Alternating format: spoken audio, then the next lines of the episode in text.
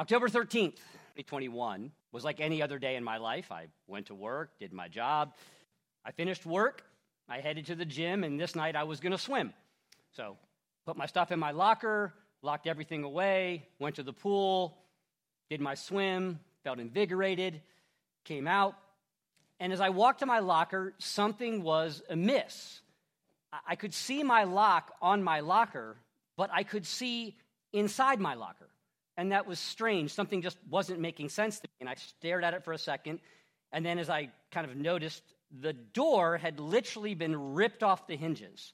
Couldn't break the lock, but they ripped open my locker and they took my gym bag. And so I stood there kind of befuddled. I live in Midlothian, Virginia. It's a relatively safe place. Stuff doesn't really happen uh, where I live and work. But I, w- I was like, okay, it's not all that bad. My, my wallet and my cell phone are in my car, so everything is probably okay. It's stuff I can replace. It's just clothes.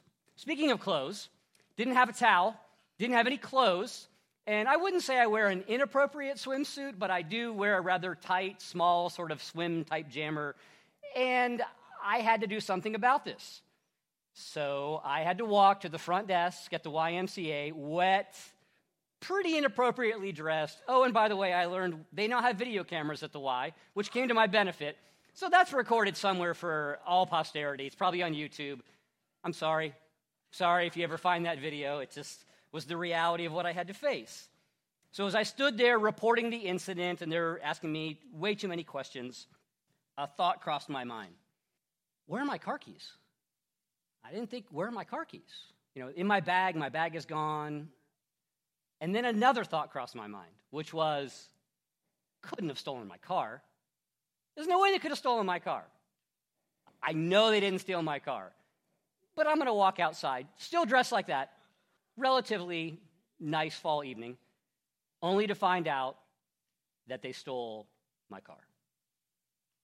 So, in a matter of moments, a relatively normal, docile day turned into me losing my clothes, my phone, my wallet, my keys, and my car. Maybe to make matters worse in all of that was the day before my company had just implemented two factor authentication. So I can't get on a computer, I can't do my job without my cell phone because it can't register who I am. Like my life is literally upside down.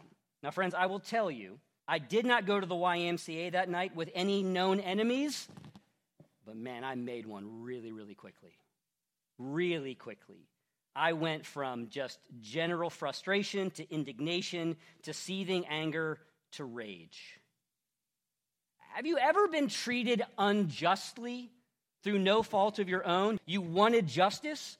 It can be really difficult, depending on the circumstance, to be merciful. Like wrongs have to be righted, justice must prevail, right? We go Old Testament in those moments.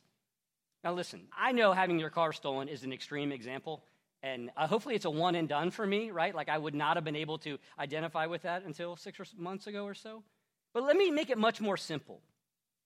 Maybe you are treated unfairly at your job.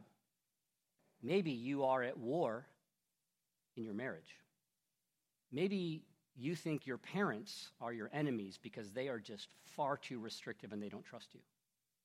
Maybe you think your children are entirely disrespectful and not thankful for all that you have done for them in their lives. I could go on and on and on.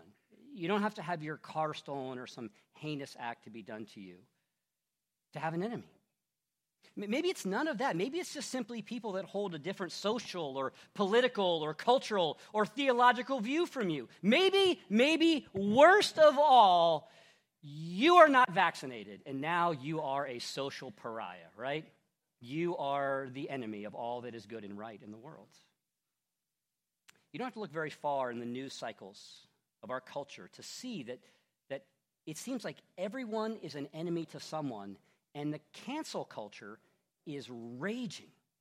These ambassadors, whoever they are, that, that these tidal waves of, of canceling happen, uh, seem to make no distinction between liberal or conservative. I'm just amazed. Like it's every day. It's like, who's going down today when I look at the internet? If you've not experienced the consequences of having a worldview that is not mainstream and being canceled because of it, it's coming. It's coming. How do we live in a world where the gospel is considered hate speech and we may be canceled for proclaiming it. More to the point, how do we respond or treat those who are our enemies and want to do harm for us when we're simply being faithful for living the Christian message, the gospel that we are called to preach? Now, friends, there are numerous scriptural mandates we could turn to on this matter. Today, I just want to consider one that, that I have been reading and thinking about for a while, and so you get the opportunity to walk along with me as I've tried to apply this text to my own life. And I want to stress that. Uh, this is not a text I do well with. This is a text that exposes a lot of hypocrisy in my life. It'll probably do the same for you, but that's a good thing. We want to be, we don't want to be ignorant. Romans chapter 12. Let me just put the setting here for you. We read the whole chapter this morning. Charles just read it for you. This is in Paul's writings, very often in his epistles, he moves from right doctrine, right theology, orthodoxy, to right practice, or what you may hear theologians call orthopraxy. It's, it's living out the truth of this message. And in chapter 12, he's making that transition. And that, that behavior is almost always begins with how you live it out in the church. And so he summarizes here the outworkings of the rich, deep theology of the gospel in all of Romans chapter 1 through 11. And he calls us here to live of primacy with a, a life of sacrificial worship and a heavenly mindset. Look at verse 1. I beg you, I beseech you, I appeal to you, brothers, believers, by the mercies of God, this gospel which you now know and stand in, to present your bodies as a living sacrifice, wholly acceptable to God, which is your worship. This is your act of worship. Do not be conformed to this world, but be transformed by the renewing of your mind. Listen, if you hear nothing else, understand this. Everything that we're going to talk about in verses 14 through 21 emanates from this foundation.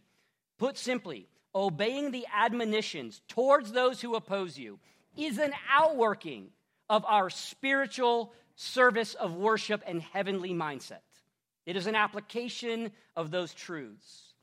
Paul continues. He places primacy on our relationships in Christian community by talking about humility. Look at verse 2. Don't think more highly of yourself than you ought to think. And you shouldn't think very highly of yourself at all because of what the gospel says about you.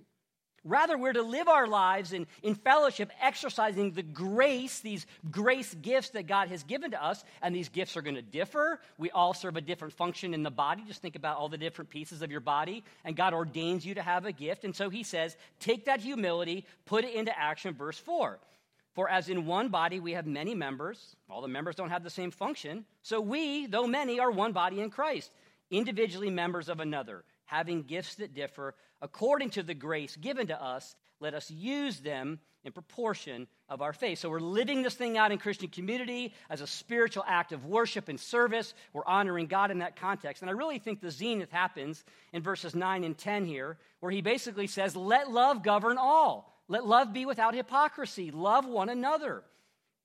And so that's really the foundation of what's happening here. And then we have this transition in verses 14 through 21. And let me just frame it a little bit here. There's some debate among Bible students, Bible scholars, that are asking the question does this really apply to inside the church and outside the church? There's language in here of one anothering. It's repeating some of the same ideas of honoring, loving, being humble, but it's wrapped the beginning and end is wrapped in this idea of persecution and oppression and enemies.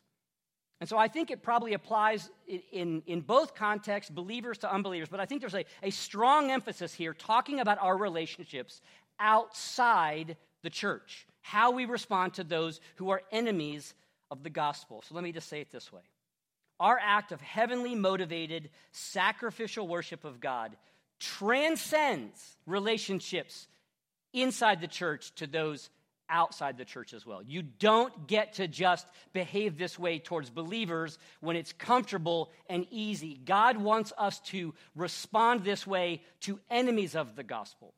Because as we're going to be reminded this morning, that was us before Christ redeemed us. We must have the same humble, sacrificial, merciful attitude to the enemies of the gospel as we do to fellow believers. So, as we begin this morning, I just want you to think about two questions as we move through this text. Who are my enemies? Or who do I consider to be an enemy? And how am I treating them? And, and maybe even more insightfully, though this passage doesn't call us to this, ask yourself this question To whom am I an enemy? To whom am I an enemy and how I treat them or behave? Simply put, verses 14 through 21, I think, talk about overcoming opposition. And here's the main thesis of the passage apply gospel humility to others, do good to those who oppose you, and trust God with your reputation. Apply gospel humility to others, do good to those who oppose you, and trust God through all of it. So, the first point, verses 14 through 16, is just this Respond to others with a gospel centered humility. Respond to others with a gospel centered humility. And I have two subpoints here that I think really just help my mind kind of wrap around the main thrust. And the first, in verses 14 and 15, is just, just be appropriate. Be appropriate in your relationships and your responses. And in verse 16, be humble. So let's look at verse 14. He frames this section with these admonitions, these positive and negative admonitions. And Paul says in verse 14, Bless those who persecute you bless and do not curse them. Do you notice that Paul repeats the word blessing here? Why? Why? Because blessing someone who is opposing you is really easy, isn't it? It's really easy for someone that's persecuting you to bless them. No, it's not easy at all. I think it's as if Paul is writing it and he says, Bless them, and he can feel our argument. Wait a minute. Paul's like, mm, No, you heard me right. I didn't stutter. I'm telling you, I'm calling you, bless them and do not curse them. When it comes to opposition, I think most of us have really two responses we flee or we fight. You flee or you fight. You run from it or you're like, bring it on. More probably of a fighter myself, not a good response, right? Neither one of them is a good response. Paul says instead, you should bless, which literally means to want or to desire or to ask for God's favor upon them. Let me say that again. To want or to desire or to ask for God's favor on those who are what? Persecuting you. Persecuting you. Our response, and Paul says don't do it, is a thoughtful cursing, right? That's the opposite. To ask God to, to pray the imprecatory psalms, to ask God to rain fire down from heaven upon them for the injustice. Now you're all wondering when my car was stolen, how many blessings did I wish upon this individual? Zero. Zero at that moment. I was raging.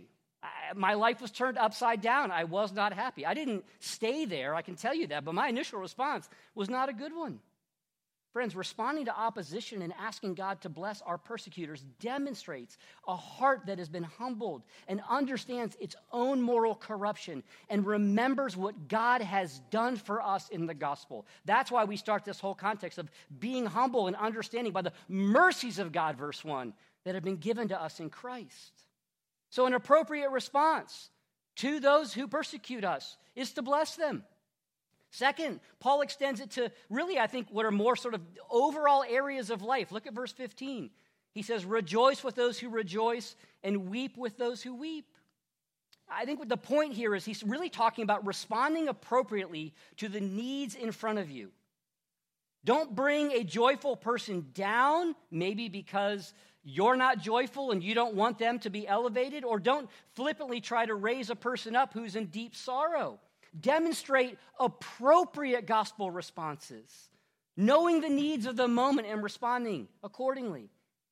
I think this has echoes of 1 Thessalonians 5, verse 14, where Paul admonishes us admonish the idle, encourage the faint hearted, help the weak, be patient with all. Know who you're dealing with and respond appropriately to that moment. This is going to require patience and care and engagement and life on life, being in relationships so you know who they are and what they're going through, and then respond appropriately. Blessings and appropriate care are outworkings of a proper view of yourself in the gospel. And it is only with this in view that we'll have the foundation to respond because the next thing he says is it's not enough just to be appropriate. Your perspective has to be humility. Look at verse 16. Live in harmony with one another. Do not be haughty, but associate with the lowly. Never be wise in your own sight. Listen, friends, harmony comes by humility.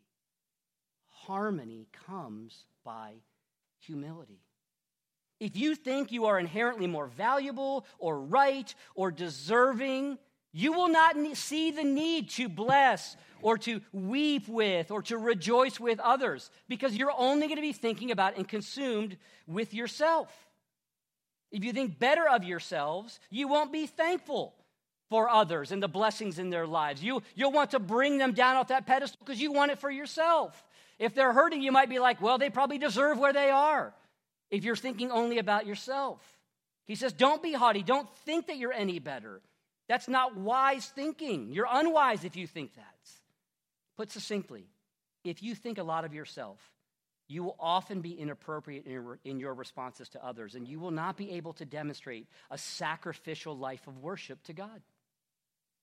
So let me ask you Are you, believer, consistently at war with another person? Are you actively in a state of enemy engagement? If you are, this passage is saying there's a pretty good chance you think way too highly of yourself. Why do we fight? Why do we war? James tells us because we want and we don't get. And so what do we do? We take up the weapons of warfare because I'm right and you're wrong. And I'm going to let you know you're wrong and I'm going to beat you to death until I get there, right? That's kind of what happens in relationships. Also, notice that Paul doesn't just say, don't be proud. He assumes we're proud. There's a command here. What does he say? You have something to do here. Don't be proud, but what? Go be around non proud people. Associate with the lowly. This is on the job training. You need to be an apprentice. Go find people that are low and be around them and learn humility. Friends, I have not traveled extensively. A few times in my life, I've had the chance to go to really, I think, impoverished countries. And I've been able to spend time with people that are really poor, really poor, of low circumstance. And I will tell you, every time it go, it, every time I go, it, it decimates me. It decimates me. It is not hard, even though I live in an affluent area, to find people around me that I think have so much more than me, and, and I find myself struggling with, well, why do they have it better than I have it? Go to a third world country and see what you have. I think every American should at least spend a week or two on a, on a mission field every year just to get some perspective because we don't have perspective. We should actively seek out and place ourselves in context where we are reminded of how gracious God has been to us. If not physically, if not monetarily, in the gospel itself, of primacy in the gospel. If you want to learn to be humble, spend time with humble people who have either been humbled by choice or by circumstance, and you will learn humility. So, are you acting appropriately in the gospel? Are you responding in humility? Are you faithful in gospel proclamation, even in the face of opposition? If so, how do you respond to that opposition? Are you quick to show God's mercy and patience? And do you truly ask God to pour out his favor on them?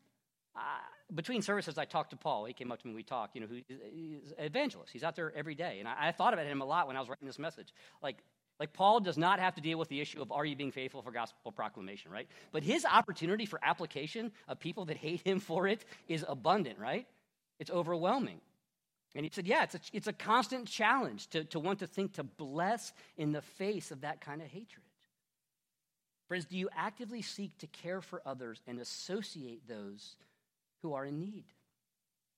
I don't think anybody here can answer any of those questions totally in affirmation.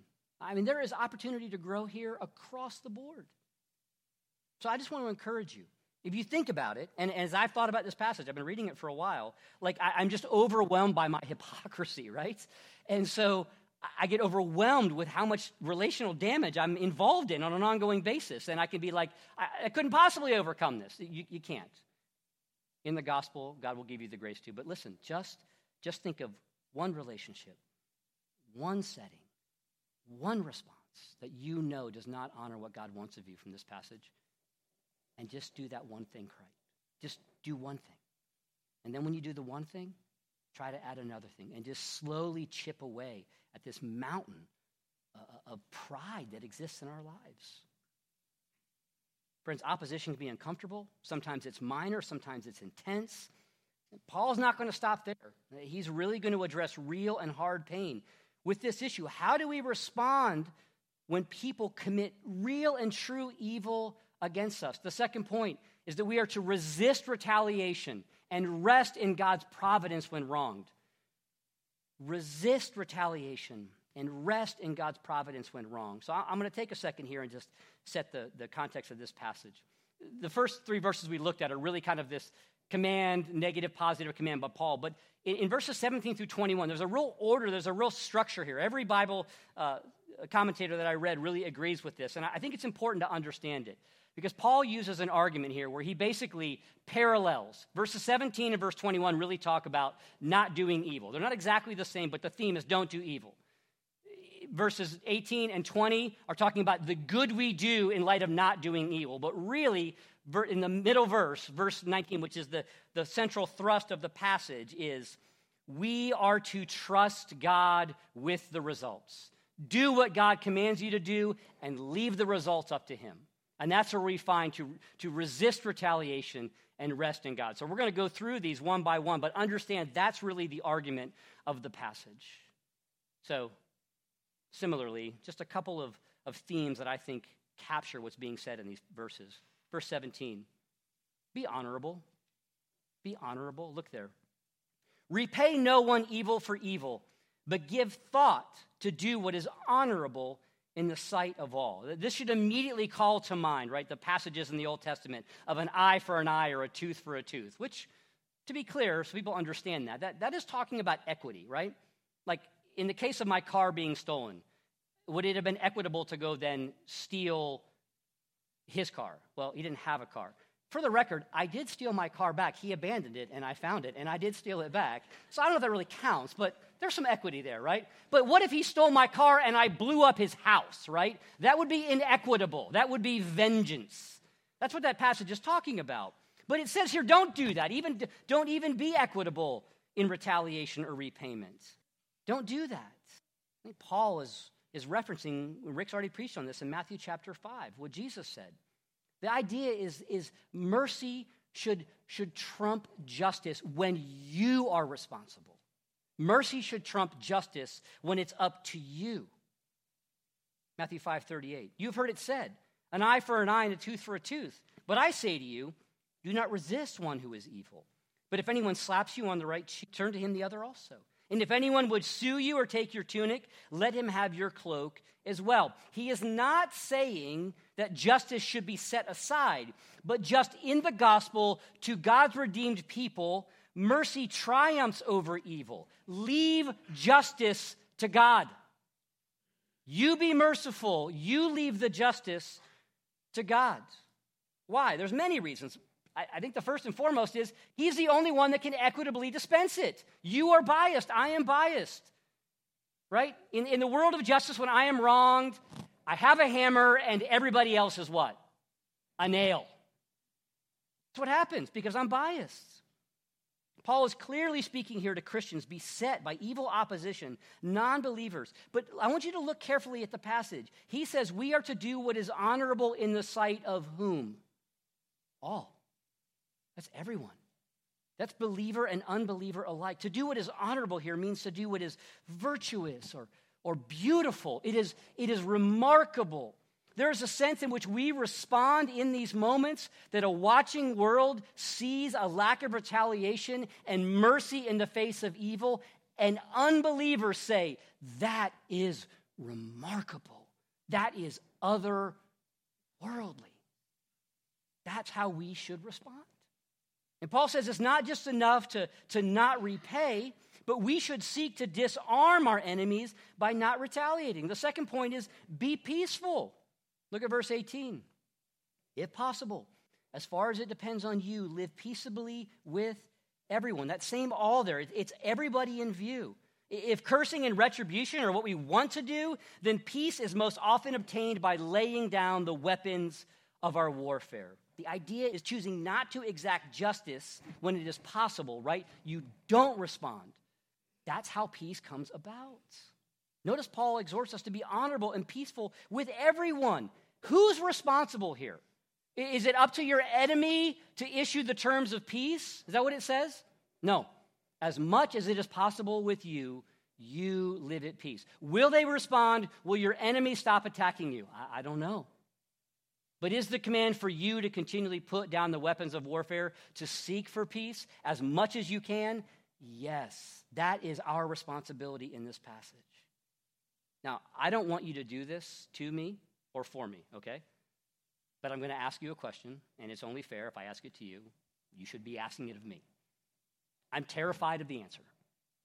If, if someone was to hand out a survey of your interactions with others, in person and anonymously online, and asked them to check boxes that described how you interact with others or treat others, especially those with whom you disagree. And they had a box that said peaceful. How often would they check that box to describe the way you interact with them? How often would they check that box? What if it's not even how you verbally interact or what you type anonymously on the internet? What you think and how you feel about? What are you doing to seek peace in the volatile relationships in your life? Are you contributing to warfare or are you seeking for peace? What can we do to improve? Like, how can we get better here? For me, it's pretty simple. For me, in most cases, it's just to not respond. And if you know me, you know how hard it is for me not to respond. But God has been teaching me this for months, for months. I have adult children. I have one who still lives with me, and he's right about everything. The, the, rules of warfare, the opportunity for border skirmishes are literally present every moment of every day. And I have to constantly be asking, Lord, is it worth it? What, what am I going to gain from this? Is what I'm about to say going to be helpful, or is it just going to spark a wildfire of arguments? Hard. It's hard to just close your mouth. See, retaliation for wrong suffered is hard to overcome. It requires a peaceful humility and trust. And so Paul moves to a central point of the text, which is that trust factor. Paul does not say that justice is set aside, he simply calls us to forego our perceived rights or our abilities to defend ourselves and leave that to God. I think verse 19 is encapsulated by application with just this thought Be merciful. Be merciful. Look at verse 19. Beloved, brothers, Christians, redeemed by grace, who have seen according to the mercies of God, verse 1, never avenge yourselves. Never avenge yourselves. Bill Mounce, in his excellent grammar says this word never avenge, this idea means un- absolutely under no circumstances. Absolutely under no circumstances should you take your own revenge. It's, it's basically a reframing of the first part of verse 17. To repay evil is to be vengeful, to right the wrong, to get your pound of flesh, to rescue your reputation, however you want to defend it. Don't do that. Don't do that. Challenging, right? But what about the wrong, Rich? I mean, isn't God a just God? Yes, He is. And that's what Paul says next. It's not your responsibility. You are not neutral in the conversation. Leave it to God. Look at verse 19. But leave it to the wrath of God, for it is written, Vengeance is mine. I will repay, says. You don't repay. You let God repay. You let the just creator of the universe, who absolutely is perfect and sinless and knows right from wrong, let him be the arbiter not you. Remember who is writing this and to whom he's writing it. Paul is writing to the church at Rome. The persecution at that church is ramping up at the moment, and it will just skyrocket in the next coming decades. Paul himself was unjustly imprisoned at Rome. It isn't like he's telling you to do something that he is not going to experience or understands is happening. He calls us to let God handle these matters because he alone is the fair and equitable, impartial judge. My wife will confirm this. I have no law degree. I'm not smart enough to be a lawyer. And yet, I elect myself to the judicial bench in my life all the time, raining down vengeful decisions against people all the time. When I get behind the wheel of my car, right? Like it is, it's war. I'm going to right all the wrongs of all these people who can't drive correctly. You will not be surprised to know that on the way here this morning, some guy was riding my tail the whole way, and I'm like, Lord, okay, okay, okay, I get it. Simple application, right? I'm not trying to be trite about that. But even if I don't act on them in my heart, I can want some retribution. I don't like this statement. I've generally sort of just said, you know, it's bad theology. But there is a theology that says let go and let God. And if there's ever a place where I found it to be applicable, it is this passage. Let go and let God.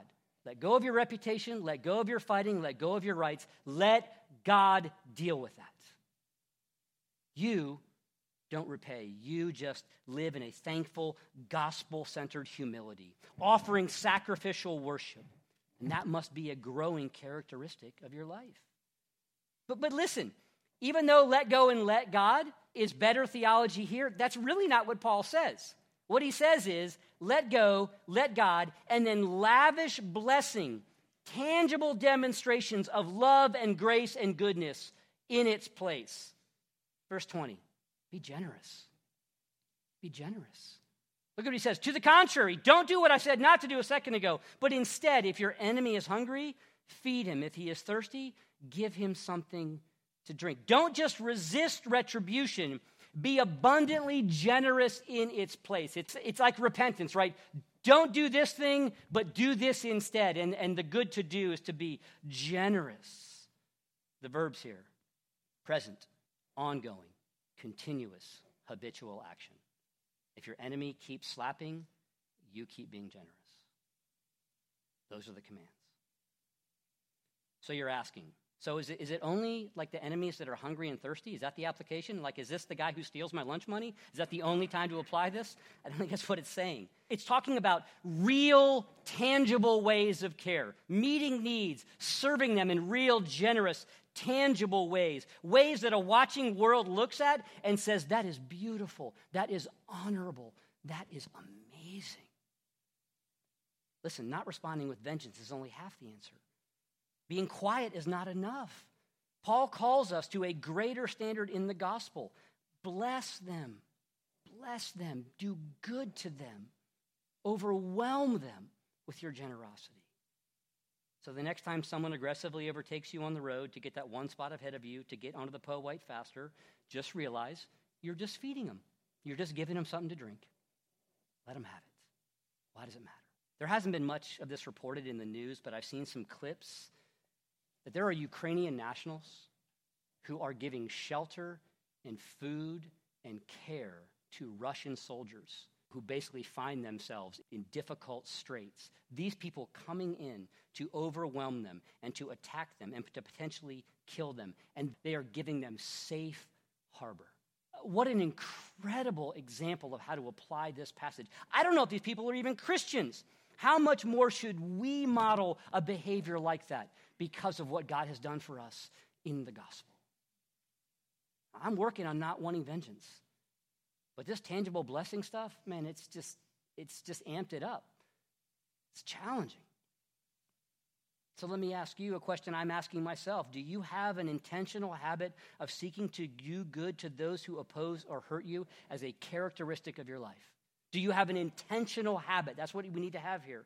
To, to do good, not just not retaliate, not just to be quiet, not to just put down our weapons of warfare, but to in turn do good to them. Seek peace by doing good. So some of you astute Bible students are looking at this and you're thinking, but, but Rich, wait a second. There's an, the end of the verse. For by so doing, you will heap burning coals on his head. Hey, I can feed him. I can give them something to drink, or I can go scorched earth. If I got three choices, what am I picking, right? The third one. I'm going flamethrower, because that feels pretty vengeful, right? It's not the point. That's not the point. There's much debate about what this passage means. Genuinely, I go one of two ways. I think there's two main interpretations. I think both have validity. I can tell you, I don't know. I don't know what it means entirely. It's one of two options. One is it's talking about coals of conviction by our kindness that God will bring onto them to convict them of their behavior. Might use it towards regeneration, towards the gospel of salvation, or just to stop being an enemy. Or, and maybe more likely, is, is the passages in the Old Testament where God uses fire, like the stone he used to Isaiah, to purge his lips, right? So he was holy and purified. It's a judgment sense, it's dealing with the sin. And this might be a sign of judgment. Both of them have merits. I would simply note that that is a yet future act that you are not in control of. Your responsibility is to be generous. How God in His sovereign plan works it out is not up to us. We're not in control of that. Trust God with it. Trust God to do what God's going to do. Our responsibility is to lavish and to bless them and to be good in real, tangible ways. And let God do what He's going to do, both with their lives and our reputation. Paul's summary exhortation wraps up with this admonishment. And it's getting back to what he really said in verse 17 Be good, don't do evil. Look at verse 21. Do not be overcome by evil, but overcome evil with good. See, the irony here is when we think that we're repaying like for like, that we're just being equitable and it's sort of morally net neutral. It's not what Paul says. He says that, that when we act in vengeance, we are in effect acting with evil. We're responding evilly. And it isn't like it's just neutral. The idea here is if you do that, evil will overcome you. You are going to respond evilly, and the trajectory does not look good. You will continue to respond evilly. You're either being overcome by evil or you're overcoming evil with good. That's, that's it. You're not neutral in this. You're not on the sidelines. You're not neutral in the fight. You're actively engaged. So the, the command here is to overcome evil with good. Do these things. Be honorable. Be peaceful. Do good to them. Trust God. That's what we do. That is how we overcome the evil in this passage. This idea of good here is morally good. It demonstrates this sacrificial love by which we give what is undeserved to the undeserved. And it demonstrates a humble, thankful, sacrificial heart that knows what God paid to redeem it in the gospel. So, friends, let me ask you, how are you doing right now? I, I genuinely want to know how you're doing so I could, I could weep with you or, or mourn with you or rejoice with you. But I'm just asking in general, like, as you hear this, right? A few bits of laughter this morning at my expense, weird bathing suit, stolen car. Little smiles there, but you're not smiling. And, and you shouldn't smile at this passage. This is an overwhelming passage. When you look at this passage and you think about your life, and I, as I've looked at my own life, from the outside perspective, I don't think anybody would accuse me of this, but I think just definitely in my heart, like I'm just a raging hypocrite. I'm a raging hypocrite. We should be uncomfortable right now. All of us have those to whom we do not love, bless, or generous to. Maybe you're thinking this morning, I'm the enemy here. I'm the one that's constantly at war with others. Maybe it's not even a personal interaction. Maybe it's a personality or someone you watch on TV and you yell at because you can't stand the views they have. We're coming into the political season again, right? We thought the last one was a whirlwind. I mean, buckle up.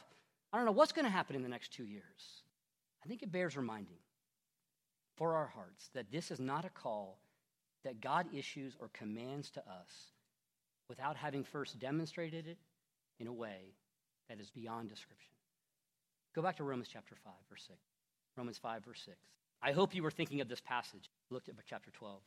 This is the reality of who we were and are in the gospel.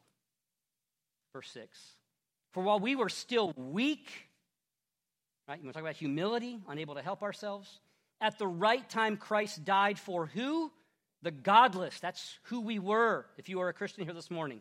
For one will scarcely die for a righteous person, though perhaps for a good person, one would even dare to die. But God shows his love for us in that while we were sinners, Christ died for us. Since therefore we have now been justified by his blood, much more shall we be saved by him from the wrath of God. Think about how this applies to chapter 12 and God's vengeance and wrath over sin and being evil. Verse 10 For if while we were what? What does it say? Enemies. Of whom? God we were reconciled to God by the death of his Son. How much more now that we are reconciled shall we be saved by his life? More than that, we are also rejoiced in God through our Lord Jesus Christ, through whom we have now received reconciliation. Friends, brothers, and sisters, please hear this.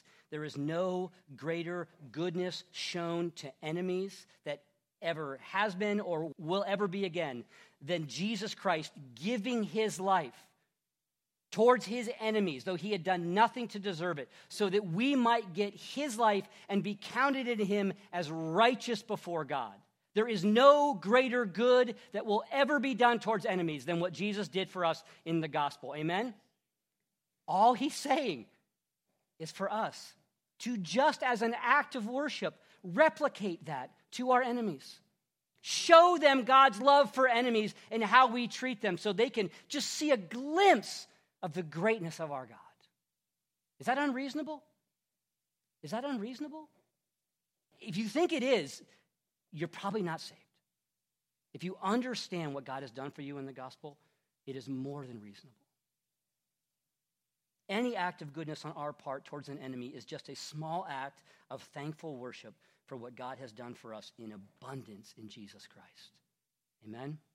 Amen. Father, thank you for this text that just cuts us to the quick. Lord, it doesn't take prisoners, addresses us where we are. Uh, it, is, it strips us of our pride, it lays us bare. It helps us see tangibly, Lord, what, what you call us to and what you have done. We see how hard it is to forgive our enemies, and then we think what you have done to forgive us. God, by your Spirit, I pray you would just give us the grace and ability to be loving, gracious, and good to our enemies because you were abundantly loving and abundantly good and abundantly gracious to us, your enemies. We can never thank you enough, Lord. We can just try to honor you by living in such a way that reflects the greatness of what you have done for us in the gospel. I pray this in Jesus' name.